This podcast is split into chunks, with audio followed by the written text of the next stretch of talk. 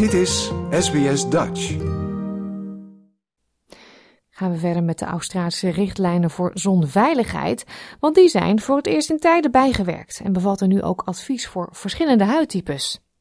De nieuwe richtlijnen erkennen en balanceren ook de schade en voordelen van blootstelling aan de zon voor de verschillende risicogroepen.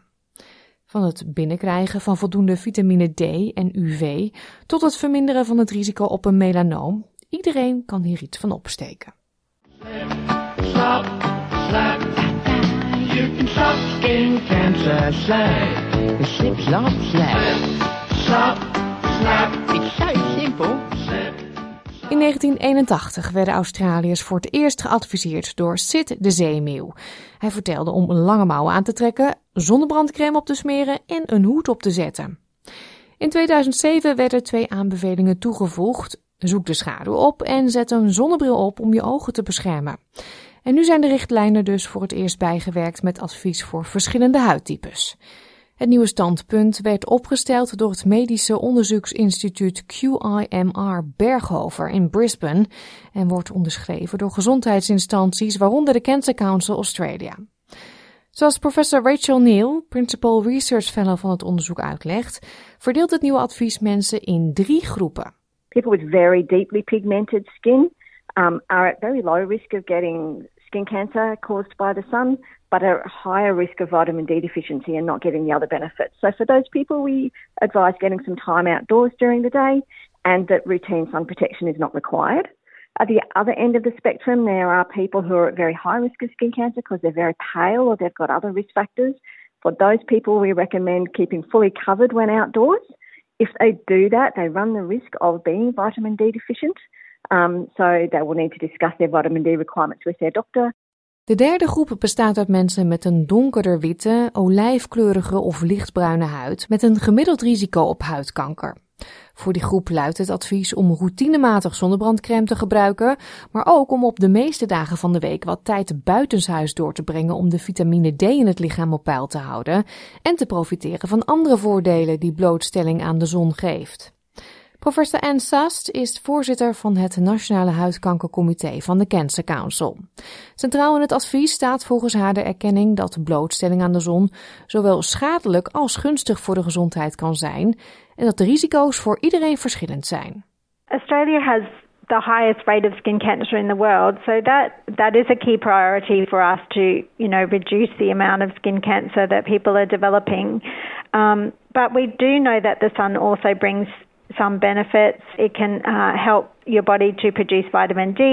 It can help um, with your eyesight and um, with mental health. So it's important that we get the balance right.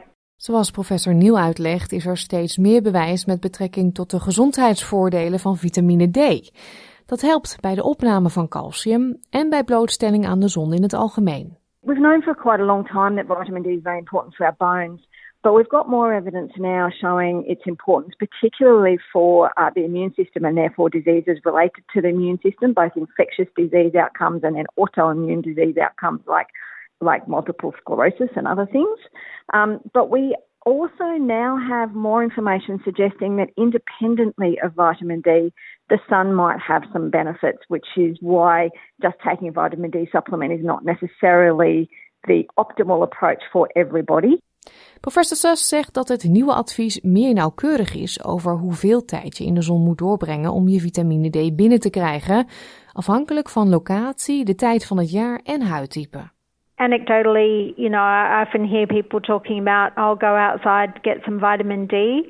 Uh, but people don't really know, you know, how much time you need to spend out outdoors. And in spring and summer, in most parts of Australia, you only need a few minutes outside to get sufficient levels of vitamin D. Whereas if you live in Tasmania, in, in, in winter, you, you might need a fair bit longer depending on your skin type.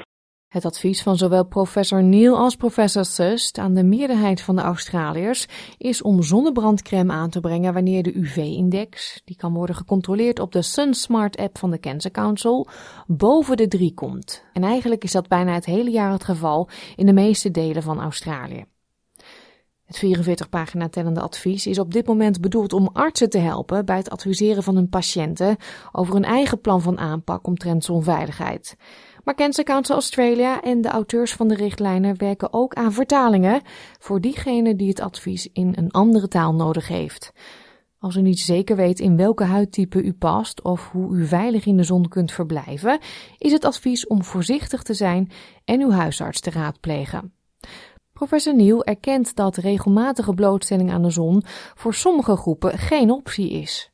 We completely recognise that that's not always possible um, because some people wear clothing that fully covers their skin for a range of reasons.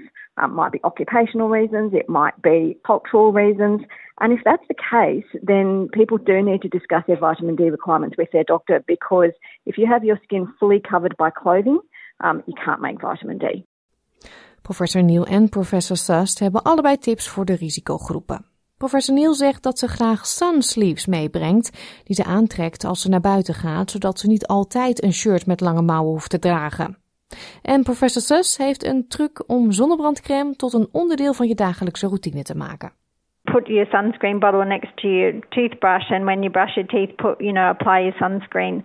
And then don't forget to reapply. So most people don't actually put enough sunscreen on and they forget to reapply. And a lot of um, sunburns happen just from incidental daily exposure um, when people don't realize they're going to be out in the sun you know, for very long, or perhaps they it's a bit cloudy and they think they don't realize, or a bit cool and they think the UV is low when in fact it's high.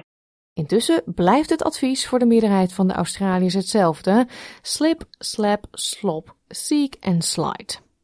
Dit was een verhaal van Penry Buckley voor SBS Nieuws, in het Nederlands geproduceerd door SBS Dutch.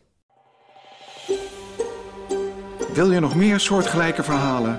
Luister via Apple Podcasts, Google Podcasts, Spotify of waar je je podcasts dan ook vandaan haalt.